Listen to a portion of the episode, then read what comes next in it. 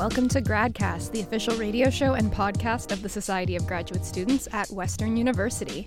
I'm your host, Meghan Voll. And I'm your co host, Mark Ambrogio. Uh, Meghan, um, can you think offhand, I don't mean to put you on the spot, of any uh, tropes in literature and fiction that are very popular? You don't have to put me on the spot. I already can think of one. I'm a huge Hallmark movies fan, so one of the tropes that I can think of right off the bat is the whole they don't kiss the whole movie, but once they kiss at the end, the movie's done, everything's happily ever after, and it's the kiss that marks it.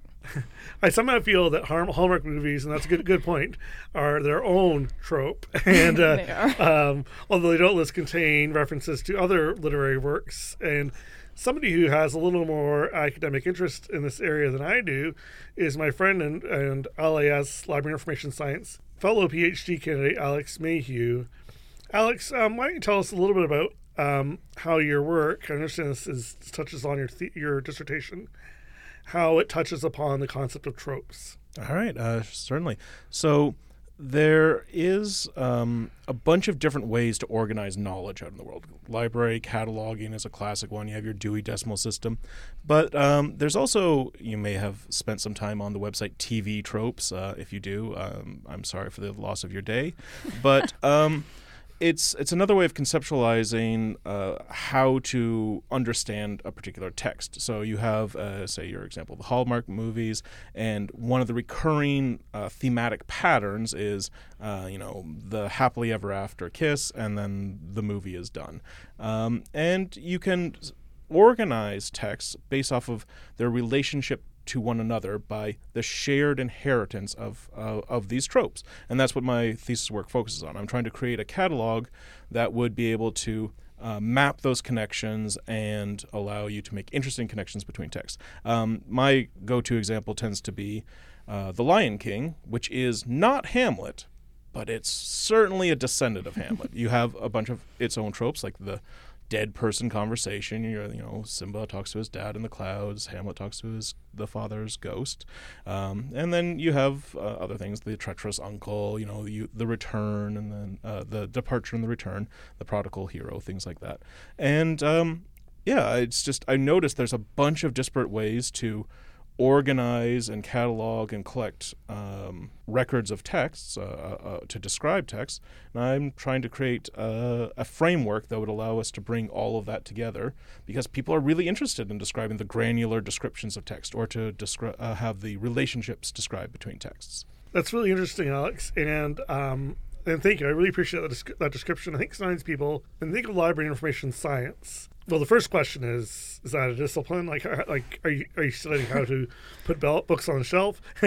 and then, if they know a little bit more, they understand that it involves uh, cataloging information, i.e., Dewey Decimal System, Library of Congress. Uh, but for a lot of people, it stops right there. But when you think about what we're doing, it's a, a lot of it's about, or much of it is about the an information encounter and grappling with what's happening in that information encounter.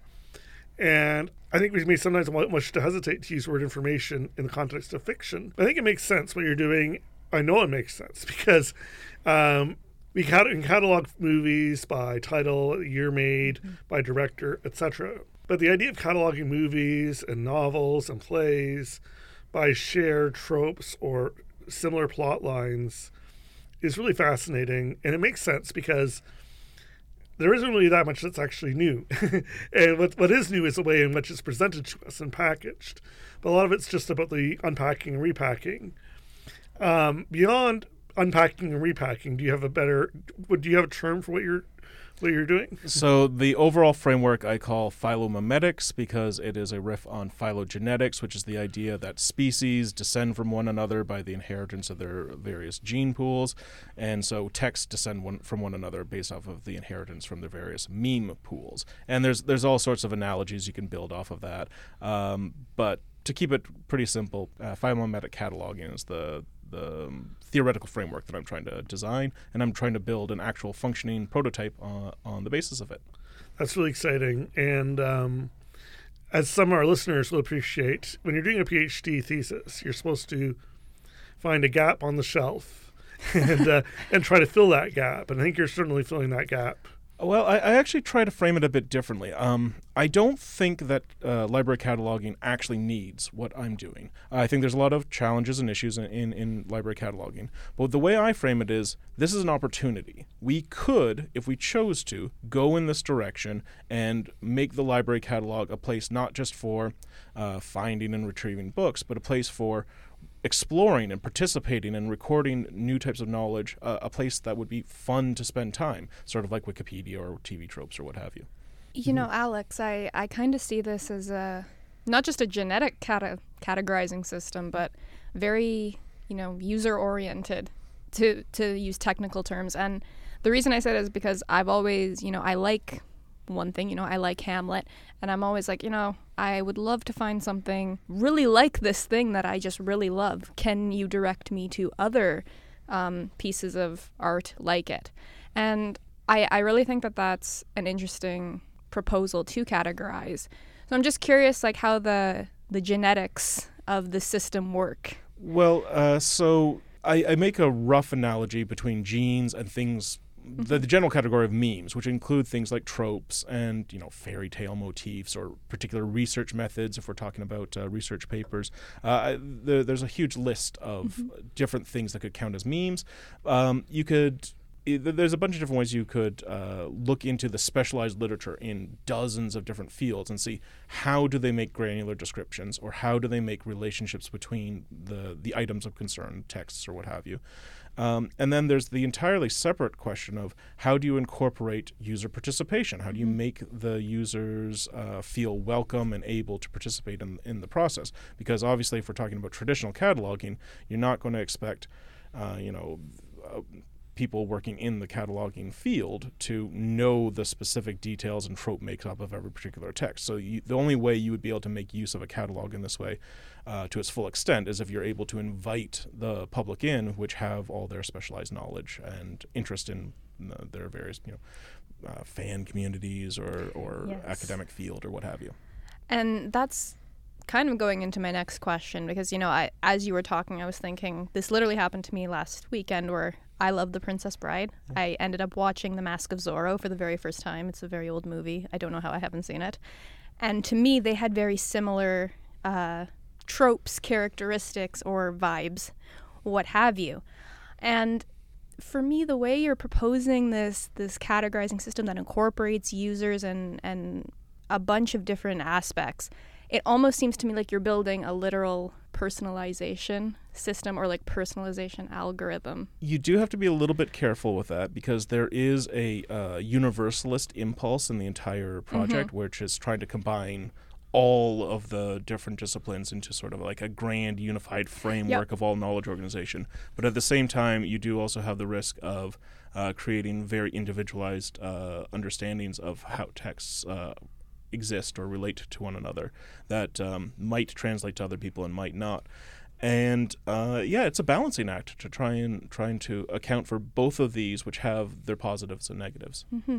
Um, Alex, you mentioned the word universal, and I think um, we're, we're, cognizant as, as humans that our capacity to store information is limited. Um, you know, it feels like I sometimes I I I'm better remembering what happened a year ago than what happened this morning. Sometimes it's the other way around. But uh, computers, though, we often think, okay, computers, they're infallible. And this leads me, I know you're a man of many interests, a renaissance man, if you will, and uh, trapped within the confines of the LIS world. Uh, but I, I know you have other interests. So one of your other interests is um, social selection of algorithms and artificial intelligence more broadly. And I'm wondering, um, we hear a lot about AI. What is the approach you're taking to AI specifically? Well, I, just want to start off by saying that I actually greatly appreciate LIS. Um, I do think that yes. it's it's a very broad discipline. In fact, it it's it's probably multiple disciplines. So if you want to have your fingers in many pies, it's a very good place to be. Um, yeah. So uh, one of the things that I'm trying to do is, well, I'm a PhD student and working on my thesis, which I think is likely to be the best chance I have of having positive impact. I nevertheless also have accrued a tiny amount of credibility, as a PhD student will, and uh, credibility is akin to a type of power, and with the tiniest amount of power, you have you know great responsibility. I think that's how the saying goes, uh, and so there are other cause areas in the world that I don't think I'm likely to make a huge impact on. But nevertheless, I think it's valuable to raise my voice when I think there's things of concern. And I follow um, two other topic areas beyond uh, uh, my phylomemetic cataloging theory that I'm developing. One is a project I call Aging Justice, which I'd love to talk about some other time. And the other is, as you mentioned, uh, the social selection of algorithms, uh, which is a subset of the my broader concern on the future of AI and how it's going to interact with society. And um, like the, the gist of it is there's a lot of news articles right now which say don't talk about the long term of AI. That's just don't talk about that at all. We need to focus on the problems that exist now. And I I genuinely don't know what's going through people's minds on that. Um, that's like that's not what I'm trying to do. I'm not trying to psychoanalyze anyone. I just I just genuinely don't understand because well, we've been here before, right? Mm-hmm. This this is climate change in the 1970s. Yes. We we know that things are going to get worse, and we should be thinking about that now and working on that now. Um, and there's a lot of people, for whatever reason, uh, people who I generally find respectable and and and uh, credible, who don't seem to be taking that tack on it, and I think it's valuable to raise my voice and say, no, we should probably be thinking about the long term as well. Um, yeah, I wanted to ask you. So I'm impressed, Alex, that you have multiple research interests. Um, sort of a twofold question. One, what drew you drew your academic attention to AI, and two, you mentioned a long term mm-hmm. look at this. Why a long term look? Uh, yeah, so um, my my initial interest in AI actually comes from outside of academia. I've just been following the development of the uh, AI itself, as well as the the critical response to it in the AI alignment and safety community for 20 years or so. Um, and it's just there's been people shouting about this is going to be a problem for 20 years, and now those problems have emerged, and now they're saying there's going to be even more problems. So you know that seems like the sort of thing where academia would be useful to chime in. And here I am, so here I will. And uh, sorry, apologies. What was your second question? Well, the second question. So I think you're heading that direction, anyways. But why the long-term perspective? Right, of course. Uh, yeah. So um, well, that's I think one of the things that academia is particularly good at is we can be that sober second thought. We can we can just not respond to the immediate incentives yeah. that are put before us, say like in industry. Um, you know, the the companies building these AI systems obviously have to make their quarterly profit reports and things like that. Um, though there are some uh, complexities there as well, and I think that's it's just a great uh, opportunity that academia has to say, look we have all these problems that are emerging from AI right now. We have uh, fake news, we have deep fakes, we have uh, the potential for electioneering, um, and we need to deal with those. Those are here now. We're, we're dealing with them right now. But we're also able to say, okay, where are we going to be? What is going to happen? We know these systems are becoming more capable over time. The amount of money being poured into them, uh, it's obviously like just like obviously they're going to be more capable mm-hmm. over time. Uh, I can go through why that would be expected if we want, but um, setting a, uh, that as just you know a, a, a prior, uh, we can say okay they're going to be more capable uh, as time goes on, and we know that we've never been able to successfully make uh, machines do what we want. We can only ever make them do what we tell them to, mm-hmm. and the divergence between those two is. Um, more and more important the more and more powerful these systems become. Uh, so it's just, you know, you put those two together and it's obvious as they become more power- powerful, they become more dangerous because we've never successfully figured out how to reliably make machines do what we want. It is actually a little bit worse than that, uh, possibly a lot worse than that, because even if we could make them do what we want, we don't know what we want. Like philosophically, there is no like universal set of human values that everyone agrees on and says, yes, let's just make the machine do that. Uh, and most of the ones that have been suggested are uh, horrifying if you like think about them for more than five minutes. Mm-hmm. Now, Alex, I want to take a step back Sure. because fortunately, I think you and my research interests align. I'm also working on a project investigating AI um, algorithms and the harms that they can cause or and do cause. And I would agree with you about everything you've said up until this point. Now, I want to take a step step back because our listeners they might not know the implications of what you're talking about. So, for our listeners, can you give an example of the harms that I I think AI is maybe doing now? Those little harms that the newspapers are talking about, and then maybe an example of a long term harm and Sure. why these are problematic. Excellent. Yeah. So, uh, a news article from, say, about, oh, I don't know, uh, four or five months ago was, uh, I believe, this woman, I'm going to say Texas, uh, got a phone call, and it sounded like it was her daughter's voice on the phone call uh, saying, you know, Mom, please help me. And then, you know, someone else uh, jumped on the line and said, Hey, uh, give us this amount of money, otherwise you'll never see your daughter again. Uh, something to that effect. And, uh, you know, sh- she was very worried. So she called up her daughter's uh, cell phone, and the daughter answered she was fine because uh, the daughter had enough of a social media presence that her voice was able to be faked. And so, you know, there's there's a very easy extortion attempt. Uh, another example, just uh, off the top of my head, is uh, during the recent Toronto elections, certain one of the parties put forward uh, images of what Toronto would look like, and air quotes here, um, if the opponent won. And uh, these were, you know, uh, AI generated images that naturally made it look like it would be uh, an inhospitable city under under their opponent. Um, anyway, so like th- these are the sorts of things that uh, can be done. Arguably, some of this could have been done uh, prior to AI, but it's the speed and efficiency and the the access. Like people who have no technical knowledge can do this quickly and efficiently and at scale. Yep. And that's the problem. Uh, for longer term, uh, it varies. Um, you will hear things like um, automating away millions of jobs, possibly more. Uh, I think that that is plausibly on the table. I don't know for sure, uh, but like in the extreme, and I do think that this needs to be like uh, considered seriously. Is we are talking about human extinction. Like that is a thing that has not been ruled out. The people who say that is not something we should talk about, you ask them why, and they say because it comes from the genre of science fiction. I'm like, okay, but like your your genre match. I know a thing or two about genre here. You do. It's not that's not a good reason for why it's not to be taken seriously. Like th- this is one of the differences with uh, between uh, the long-term development of AI and the long-term trends of uh, of uh, say climate change is climate change is unlikely to cause the death of literally everyone. AI, as it stands right now, is also unlikely to cause the death of literally everyone. But it's not going to stay where it is, and it's not clear. Like, nobody's been able to tell us why, because we don't know how it's going to turn out, therefore it'll be safe. Like, that, that, that reasoning has not been fleshed out. Uh, and as we say, the thing is becoming more and more powerful, and we don't know how to tell it what we want.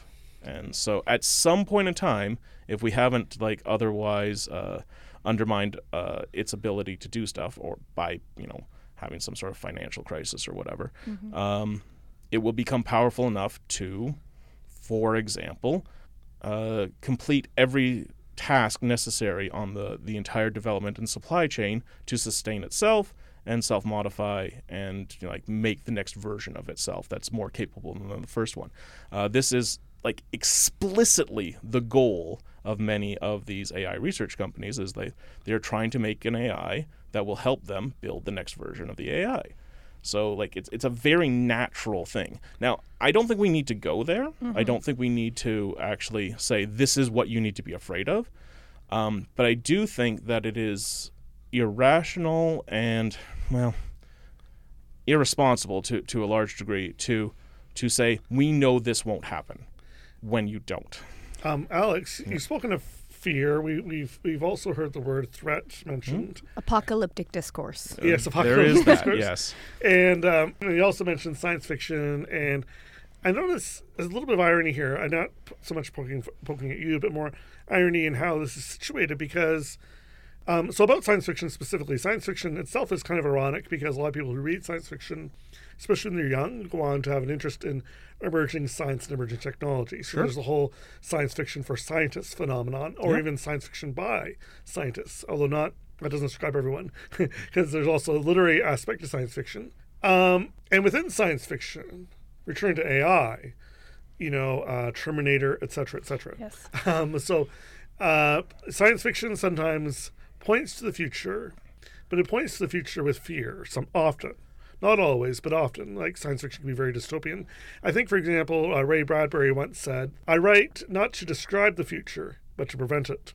And uh, so, with regards to AI, um, and and one of the ironies I is a lot of the people who know seem to know a lot about AI, and who even work in the field are telling us, oh, are speaking to us about fears and you know even here, okay, it should development should be frozen. It's like okay, cool, but then why are you working in the area? And uh, now I, I know it doesn't describe your situation exactly, but t- what, what's happening there, Alex? All right, so there, there's two major things that I want to point out here, uh, or at least that that are appear to be of importance to me. Uh, one is that science fiction, and I love science fiction, has a terribly, terribly distorting effect on the entire discourse. People watch Terminator and then they think they know what AI is like, and it's just not true at all. Like, um, one, time travel isn't real. Two, the humans aren't going to win. Uh, and three, you don't build an army of robots to eliminate humanity. You release a virus that just kills everyone after four years of, of incubation period. Like that. I mean, that's the thing that, that seems seems so much simpler. And you don't do that until you again have been able to secure an energy supply and the ability to self-replicate and self-modify.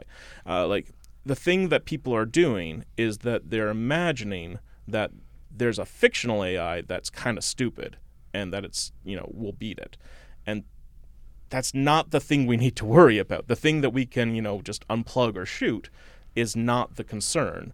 Uh, it's the thing that we won't choose to turn off, like, say, social media algorithms, which we've had for decades. We know they cause harm. We know they cause suicides. We haven't turned them off. Why? Because they make so much money. Yeah, and So- they're addictive. Yeah, so well, I mean, that's not why we don't turn them off. The companies don't turn them off because they, they make the companies money, Yes. and that's the, going to be the problem with the these you know, AIs that exist right now. Is like they make the companies money, uh, and the next generation is going to make them even more money. And some you know engineer comes up and says, "Look, I think this is causing harm." The CEO is going to say, "I'm not going to be the CEO that gets fired for like turning down you know a 200 percent uh, profit raise uh, uh, uh, this quarter." So like no, the the it, it's very very uh, challenging. The other thing there is that um, I just described uh, what uh, would happen in a tr- traditional companies. Like you know, we're not going to um, you know turn down free money, but in order to understand what's going on with the AI development, I think it's really important to realize and to understand that many of the leaders in this field have very strong ideological commitments. Like they genuinely believe that it is worth the risk, and they like they're on the record. Like you can talk, you can see uh, uh, interviews with Altman and uh, Haba, uh, Hassabis and others who say, yeah, you know, there's like a twenty percent chance we're going to destroy the world. Like they they they, they think that that's possible. Um, and you know we can quibble about the numbers, but um, but they want to do it anyway because, and this this is the part that I think we should all be really freaked out about, because they think it's for your own good, you specifically. They think that they are going to make a paradise that you will love, and the problem with you know capitalists who just want to make money is pretty well known. But when you have a true believer who thinks that they're trying to make the world better for you, they have unlimited energy. They will nothing will stop them except, you know, the government and its monopoly on force saying, "No, no, you you can't you can't build the, you know, super intelligent AI that you're trying to build." Um, so that's one of the reasons why I think things like the pause uh, should be considered seriously. I don't know if that would work. It probably wouldn't. But By a pause, you mean uh, yeah, the the idea of the AI pause is that uh, literally no new AIs above a certain size would be allowed to be trained uh, to be created for some period of time, and the the number thrown around is six months, but uh, the more radical and I think reasonable proposals is something like until we can prove that the current versions are safe, which, Mm-hmm. by the way, even with the ones that we have right now, we cannot. Like the Wow. yeah the most advanced uh, methods of trying to figure out what these AIs are doing work on AIs like that are like a hundred neurons in size, tiny, the, the absolutely tiny. Like a uh, ChatGPT version four, I believe, is something around a trillion uh, uh, uh, parameters or something like that. I can't remember the exact numbers, but we don't know how to interpret these things. We don't know how to prove they're safe. And and this is actually a big deal right now in the Canadian not Canadian Parliament, but it is policies that we're having issues with. Um, the call for a pause until we can create adequate or good policy that that deals with the harms that AI causes. The issue being we don't know a lot of the harms that AI causes. So Yeah, and so I'm actually part of the uh, Canadian AI Safety Network. Uh, it's a nonprofit trying to create um, uh, white papers and whatnot to inform uh, Canadian Parliament about these these issues. Um, and one of the big challenges is that it needs to be international. Um, a, I, I think about uh, I want to say again six months ago, uh, Japan said that um, there is no copyright claim uh, on training AI. So, like, if your AIs are trained in Japan and they tr- uh, use your books, your pictures, or whatever to be trained, you can't claim copyright on those. So, it doesn't matter anymore what Canada says. It doesn't matter if we say no. Uh, OpenAI has to pay uh, if you use an art, uh, use Canadian materials uh, to train because they'll just move their servers to Japan, train there, and then they're in their clear. So you, you have to have broad international agreement. So with that then Alex, just because I think we're just at the edge or the end of our episode, you know, we've heard a lot of I think scary rhetoric here about the potentials of AI and how we need to start taking it seriously. So let's try to end this on end this episode on a positive note. What would you suggest um, that we do Right. now? Uh, yeah, so no, I, I I would. I don't think fear is the right answer. Um, I think understanding where we are is the the first step towards doing something about this. And again, I would point to the example of um, of climate change, and we, you know, scientists, academics in the 1970s were saying this is a real thing and uh, we should be doing something about it. It took until I think 1993 before any major organizations stood up and said well, this is part of our research agenda.